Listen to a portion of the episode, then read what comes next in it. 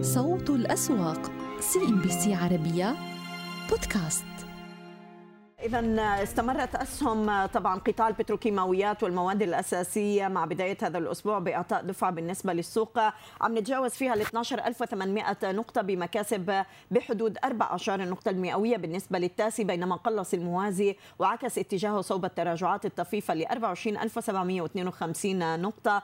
لاحظنا السيولة اليوم قفزت ل أحد عشر مليار ومئتين وثلاثة وأربعين، عم نتداول حتى الآن على فترة سعر الإغلاق عند هذا المستوى، وصافي ال شراء اقترب من تسعمئة مليون ومئتي ألف ريال سعودي. بقيت كما ذكرنا طبعا الأسهم القيادية المتعلقة بالمواد الأساسية الأكثر دعما بالنسبة للسوق، واتجهت طبعا السيولة لعديد من أسهم البتروكيماويات. سابك عم بيواصل المكاسب اليوم ليخترق مئة وستة وثلاثين ريال وثمانين هللة. لاحظنا أرامكو السعودية هذا طبعا السهم القيادي بالنسبة للقطاع ما زال عم يعطي دعم بالنسبة قطاع الطاقة ويرتفع لمستويات ال خمسة وأربعين ريال كأعلى مستويات تاريخية منذ الإدراج، عاد ليقلص نوعا ما هذه المكاسب ل أربعة وأربعين ستين هللة. جبل عمر داعم أيضا بارتفاعات تقترب ب خمسة بالمئة خمسة وعشرين ريال وخمسة وعشرين هللة. البنك الأهلي السعودي يتراجع اليوم بثلاث أعشار النقطة المئوية، وسهم الراجحي عاد ليخسر أربع أعشار النقطة المئوية مع نهاية هذه الجلسة. طبعا سابك للمغذيات عم بيواصل تحركاته الإيجابية، سهم سبكم اليوم عم نتحدث عن أعلى سعر أيضا بالنسبة للسهم منذ الإدراج. سهم معادن مع ارتفاع أسعار المعادن عالميا وأسعار الذهب يواصل أيضا تحقيق مستويات قياسية، معادن عم يتداول عن مئة واثنين وعشرين ريال وعشرين هللة. وهناك تحركات أيضا كما ذكرنا على سهم التصنيع عم يصعد مع نهاية التداولات لمستويات ال خمسة وعشرين ريال وخمسة وأربعين هللة. أرامكو السعودية بصدارة النشاط يقفز إلى الواجهة ب أربعة وعشرين مليون وأربعمئة ألف سهم. دار الأركان كيان التصنيع كما ذكرنا إذا عند خمسة وعشرين خمسة وأربعين عم ننهيها بنشاط يقترب ب ثلاثة عشر مليون سهم. وبترو رابغ أيضا دخول جيد على أسهم البتروكيماويات مع بداية هذا الأسبوع ما زالت مستمرة. عزم السعودية السهم الوافد الجديد للسوق أيضا اليوم عم بيرتفع بقرابة ثلاثين بالمئة. الجوف للمياه عم بيحقق أيضا مكاسب. سهم الصادرات الاتحاد للتامين التعاوني يتفاعل مع أخباره، وبن داود عم بيضيف تسعة بالمئة مع نهاية هذه الجلسة. التراجعات تمركزت أيضا على اتحاد الخليج العربي للوطني يخسر ثلاثة وثلاثة أرباع النقطة المئوية، وسهم رؤوم الوافد أيضا للسوق الموازي عم بتراجع بقرابة الأربعة في المئة. بينان عم يخسر خمسة في المئة مع نهاية التداولات. وحول إغلاقات السوق السعودي ينضم إلينا من الدمام دكتور علي بوخمسين مدير مركز التنمية والتطوير للاستشارات الاقتصادية. دكتور علي أهلا بك معنا، شكرا على وجودك. اخترقنا اليوم ل اثني عشر ألف وثمانمئة نقطة، برأيك إلى أي مدى يعني إضافة لما نشهده من تطورات جيوسياسية تدفع بأسعار النفط لمستويات قياسية اليوم، الأخبار المتعلقة يمكن برفع الإجراءات الاحترازية والوقائية من جائحة كورونا بالمملكة كانت أعطت نوع من الدعم والثقة من جديد بالنسبة للمستثمرين بالسوق ووصلنا لهذا المستوى؟ أهلا وسهلا بك وبالسادة المشاهدين وشكرا لكم على الاستضافة. في الواقع كما تفضلتي تماما مجموعة الأخبار الإيجابية التي تنبع من داخل السوق والأنباء الإيجابية المحيطة بالسوق السعودي من الخارج هي كلها تصب في دفع السوق باتجاه تصاعدي إيجابي ربما مستمر في الفترة القادمة طالما استمرت نفس الظروف. موضوع المتغيرات الجيوسياسية في روسيا وأوكرانيا وتأثيراتها على أسواق النفط في السوق العالمي وارتفاعات أسعار النفط بمستويات قياسية، ومن المتوقع أن تستمر هذه الأسعار لا سيما في ظل الإعلان عن تحييد العقوبات على روسيا فيما يخص مجالات الطاقة. بالتالي من المتوقع أنه مع استمرار أجواء الحرب سنشهد ارتفاعات متواصله في في اسعار البترول. هذا طبعا ينعكس ايجابا على على قوه الاقتصاد ومتانه الاقتصاد السعودي ومن ثم اداء الايجابي لسوق تاسي. من جانب اخر الموضوع رفع قيود كورونا بهذا الشكل والاعلان الحقيقه الرائع الذي صدر عن معالي وزير الصحه يوم امس برفع قيود تقريبا بالكامل فيما خلا موضوع ارتداء الكمامه في الاماكن المغلقه. بالتالي نحن ازاء انتعاش حقيقي لقطاعين مهمين، اولا السوق على مستوى عام وجميع الانشطه الاقتصاديه ستنتعش، ولكن تحديدا عوده الحج والعمرة بمستويات قياسية وكما كانت سابقا، هذا سيصب إيجابا في التأثير على مجموعة من القطاعات ذات العلاقة المباشرة بالسوق السعودي. ومن ثم أيضا هناك الأنباء من داخل السوق فيما يخص الكشف، استمرار الحقيقة الكشف عن أرباح جيدة لمجموعة من الشركات العاملة في السوق السعودي بشكل جيد لافت للانتباه. هذا كله يخلق جو إيجابي للمتعاطي، ويعني بين قوسين لو ألقينا نظرة اليوم بالذات على الأسواق العالمية التي أغلقت يوم الجمعة الماضي والسوق السعودي اليوم، نلاحظ الفرق أنها جميع الأسواق العالمية أغلقت على يعني الحقيقة مؤشرات حمراء للأسف وخسائر، ولكن السوق السعودي يستمر في إيجابية في التعاطي. هذا يدل على ثقة كبيرة من قبل المتعاطين في السوق السعودي في جودة الوضع والمؤالات الإيجابية التي نحن متجهون إليها إن شاء الله. نعم، يعني مستويات ال مئة وعشرين دولار اللي عم بيقترب منها النفط دكتور علي يمكن تجاوزت كل التوقعات التي كانت موضوعة خلال هذا العام بسبب هذه الحرب. هل في تخوف يعني بعد انتهاء الحرب الروسية الأوكرانية أنه يكون في أي تراجع لمستويات النفط وأسعاره، وبالتالي ممكن أنه تعود بتأثيرها من جديد على السوق؟ يعني إلى أي مدى هذا السيناريو اليوم في ظل هذه التقلبات قد يكون وارد أيضا؟ صحيح نعم، لكن قبل قبل أن نجيب أولا سقف مئة وعشرين لن يكون هو السقف الذي سنصل إليه، سنتجاوز هذا السقف بشكل أكيد تقريبا في الفترة القريبة القادمة، يعني ربما يصل سقف مئة وثلاثين وربما مئة وخمسين حتى لو استمرت وطالت ظروف الحرب. من جانب آخر ال ال ال استمرارية موضوع الارتفاعية ارتفاع أسعار النفط، نعم سوف بعد توقف الحرب ستنخفض هذه الأسعار، ولكن سيكون هناك واقع جديد ما بعد الحرب لن يكون كما قبل الحرب، أي أنه سنشهد حتما تراجعات في في أسعار النفط، ولكن لن تكون سريعة أولا، وثم لن تكون بعودة النفط إلى أسعار السبعين أو الثمانين أو حتى التسعين. سيكون هناك نقلة إيجابية في سعر النفط، ولكن تعتمد هذه النقلة على حجم الفرق الذي سنصل إليه. اليوم وصلنا مئة وعشرين ربما نصل إلى مئة وثلاثين في حال توقف الحرب وعودة الأمور إلى طبيعتها. سيتراجع سعر النفط ولكن لن يتراجع كما كان سابقا، بل ستظل هناك ارتفاعات، وهذا طبعا لمجموعه من الاسباب ربما الان لا يسع الوقت لاستعراضها. طبعا اكيد، يعني والملف النووي الايراني يبقى يعني حاضر ايضا خلال هذه المرحله وتاثيرها، خصوصا انه ما زالت روسيا عم تطلب بعض الضمانات من واشنطن فيما يتعلق باتفاقها مع ايران في حال التوصل الى اي اتفاق نهائي بين واشنطن وايران. لكن يعني اسعار البتروكيماويات واضح انه المستثمر الان عم بينتهز الفرصه لارتفاع اسعار النفط دكتور علي، وهذا التمركز الواضح على أسعار أسهم البتروكيم. يعني اليوم شايفين كيان عم بيوصل لأعلى سعر بعام ألفين وثمانية، سبكم أعلى سعر منذ الإدراج، وبقيادة أيضا أرامكو اللي عم يوصل كذلك لمستويات تاريخية. هذا الزخم إلى أي مدى بالفعل الصناديق والمستثمرين اليوم عم بيستفيدوا من المستويات السعرية لقطاع البتروكيماويات؟ في الواقع أنه قطاع البتروكيماويات اليوم هو يعني يمثل الرافعة المهمة في السوق السعودي.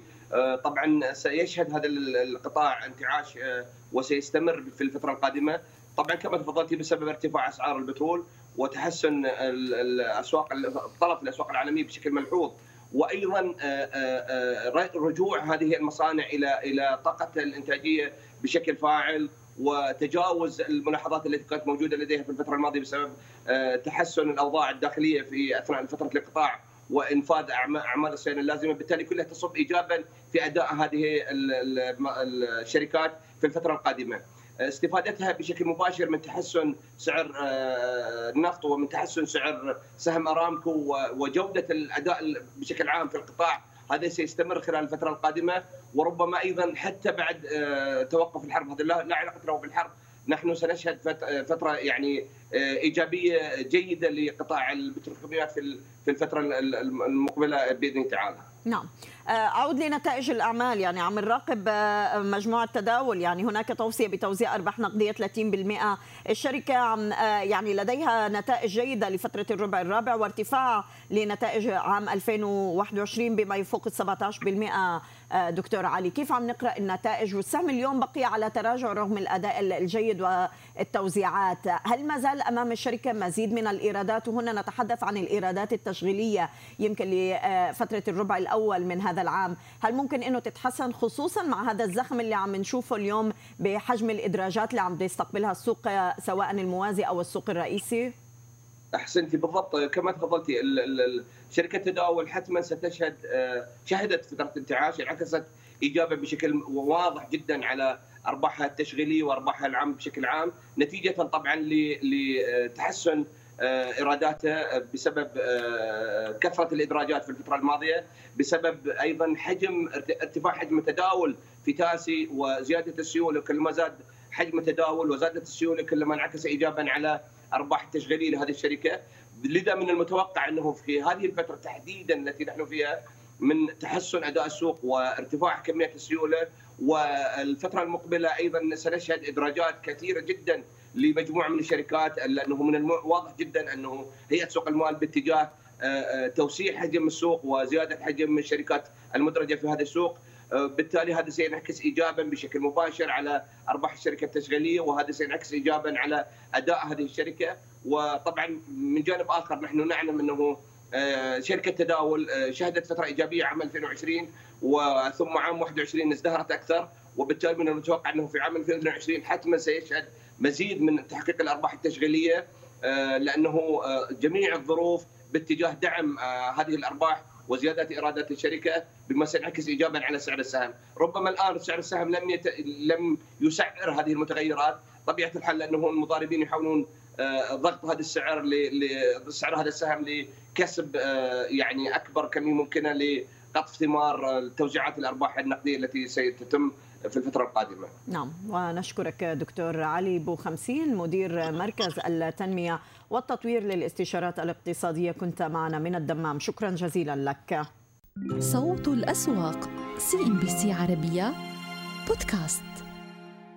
أهلا بكم من جديد. عمليات بيعية من قبل الأجانب اليوم عادت لتضغط على أسهم القياديات والإيجي إكس ثلاثين في السوق المصري ليتنازل من جديد عن مستويات أحد عشر ألف ومئة نقطة، عم نتراجع بقرابة اثنين بالمئة وعم نختتم التداولات عند أحد عشر ألف وأربعة وتسعين نقطة، حققت فيها اليوم الأسهم المضاربية مزيد من المكاسب بواحد وثلاث أعشار النقطة المئوية ليتخطى المؤشر ألف وتسعمئة وأحد عشر نقطة، والمئة كذلك عم يضيف قرابة نصف النقطة المئوية. قيم التداولات اليوم هي أقل من ثمانمئة مليون جنيه، عم نتحدث عن سبعمئة وتسعة وسبعين مليون وخمسمئة ألف جنيه مصري. القياديات ضاغطة كما تلاحظون، البنك التجاري الدولي يتراجع بثلاثة بالمئة ل ستة وأربعين عشرة قروش، المصرية للاتصالات عم يخسر أربعة بالمئة دون مستوى تسعة عشر ثمانية عشر تسعة وخمسين، أعمار مصر ثلاث أرباع النقطة المئوية، عامر جروب فقد مستويات ثمانية وثمانين قرش اليوم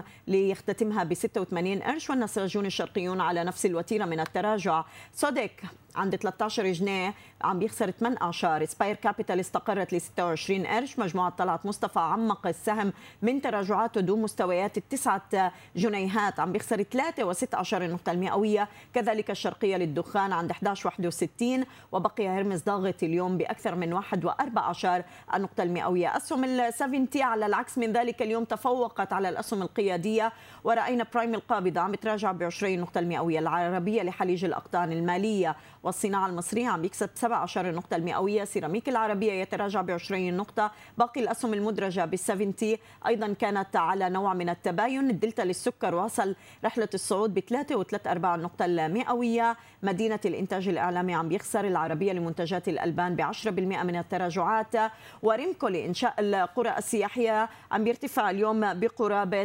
ثلاثة بالمئة، عم نذكر بأنه ريمكو المساهمين عم بيوافقوا بالإجماع على بيع أنبان للاستثمار استثمار بقيمة تصل ل ثلاثمئة وأربعة وستين مليون وأربعمئة ألف جنيه، وهو ما دفع السهم لمزيد من المكاسب اليوم ضمن هذه التحركات. بأخبار شركات الحديد، كانت شركة حديد عز أعلنت عن افتتاحها لمصنع جديد في مصر لإنتاج حديد التسليح بتكلفة تصل إلى ثلاثة مليار ومئتي مليون جنيه. من المقرر تشغيل هذا المصنع بفترة الربع الرابع من العام الجاري. وذكر إفصاح للشركة على موقع البورصة المصرية بأن المشروع سيتم تمويله ذاتيا بقيمة مليار جنيه، وسيتم اقتراض الحصيلة الباقية والبالغة مليارين ومئتي مليون جنيه من البنوك. يأتي ذلك في أعقاب تحول الشركة إلى الربحية وتسجيل صافي ربح بقيمة خمسة مليار وأربعمئة مليون جنيه لعام ألفين وواحد وعشرين. سهم حديد عز اليوم عم بيرتفع إذا بقرابة أربعة وسبعة عشر النقطة المئوية لمستويات ال خمسة عشر جنيه عشرة قروش. طبعا بما انه عم نتابع حديد عز وشركات الحديد، عم نذكر طبعا بانه شركه سفرستال الروسيه المتخصصه بانتاج الصلب عرضت على الشركات المصريه العامله بصناعه الصلب توريد احتياجاتها من المواد الخام اللازمه في ظل هذه الازمه اللي عم بتعانيها طبعا روسيا واوكرانيا في محاوله لدعم قطاع الصلب في مصر. في النتائج ايضا ارتفعت خسائر شركه بلتون الماليه القابضه بنهايه العام الماضي بنسبه ثمانية وعشرين بالمئة لتصل لنحو مئة وسبعين مليون جنيه مقابل خسائر بلغت مئة واثنين وثلاثين مليون وأربعمئة ألف جنيه لنهاية العام ألفين وعشرين. وتراجعت إجمالي إيرادات الشركة في العام المنقضي بنحو واحد وعشرين بالمئة لتسجل مئتين وواحد وعشرين مليون جنيه مقابل مئتين وتسعة وسبعين مليون جنيه في عام ألفين وعشرين. وزاد بند عبء الخسائر الائتمانية المتوقعة بأكثر من ستة عشر ضعف ليسجل مئة وسبعين مليون جنيه مقابل مليون وثلاثمئة ألف جنيه في عام ألفين وعشرين. سهم بلتون اليوم بقي على ضغوطات متراجعة بقرابة الواحد في المئة عند جنيه أربعة وعشرين قرش. ارتفعت أرباح شركة غاز مصر في العام الماضي خمسة وتسعين بالمئة لتسجل حوالي مئة وستة وستين مليون جنيه مقابل خمسة وثمانين مليون جنيه بنهاية عام ألفين وعشرين. ذكر بيان للشركة على موقع البورصة المصرية بأن قيمة الأعمال المنفذة ارتفعت بنسبة خمسة وثلاثين بالمئة ولتسجل خمسة مليار وأربعمئة مليون جنيه بمقابل أربعة مليار جنيه بنهاية عام ألفين وعشرين. طبعا اليوم السهم عم بيرتفع بقرابة الواحد ونصف النقطة المئوية. وطبعا الشركة كانت قررت أو اقترحت زيادة رأس المال إلى قرابة المليار جنيه مع هذا النمو الذي حققته في الأرباح. وقعت الشركة أو شركة الشرقية للدخان وهي أكبر منتج للدخان في مصر اتفاقية عمل جماعية لإتاحة فرصة الخروج للمعاش المبكر للعاملين بالشركة بجميع فروعها. هذا القرار يأتي بعد أن قررت الشركة إغلاق أحد مصانعها بالإسكندرية وتوجهها نحو توحيد جميع أعمالها في المجمع الصناعي الكائن بمحافظة الجيزة. تسمح الاتفاقية لخروج ما يقارب من ثلاثة آلاف عامل من مختلف الأعمار والوظائف والمواقع بعد موافقة إدارة الشركة حسب ما قالت في بيانها المرسل إلى البورصة المصرية. يذكر بأن الأسبوع الماضي قامت الشركة برفع أسعار عشرة أصناف من منتجاتها بسبب ارتفاع التكاليف. السهم اليوم مع نهاية الجلسة بقي على تراجعات اقتربت بثلاث أعشار النقطة المئوية. صوت الأسواق سي إن بي سي عربية بودكاست.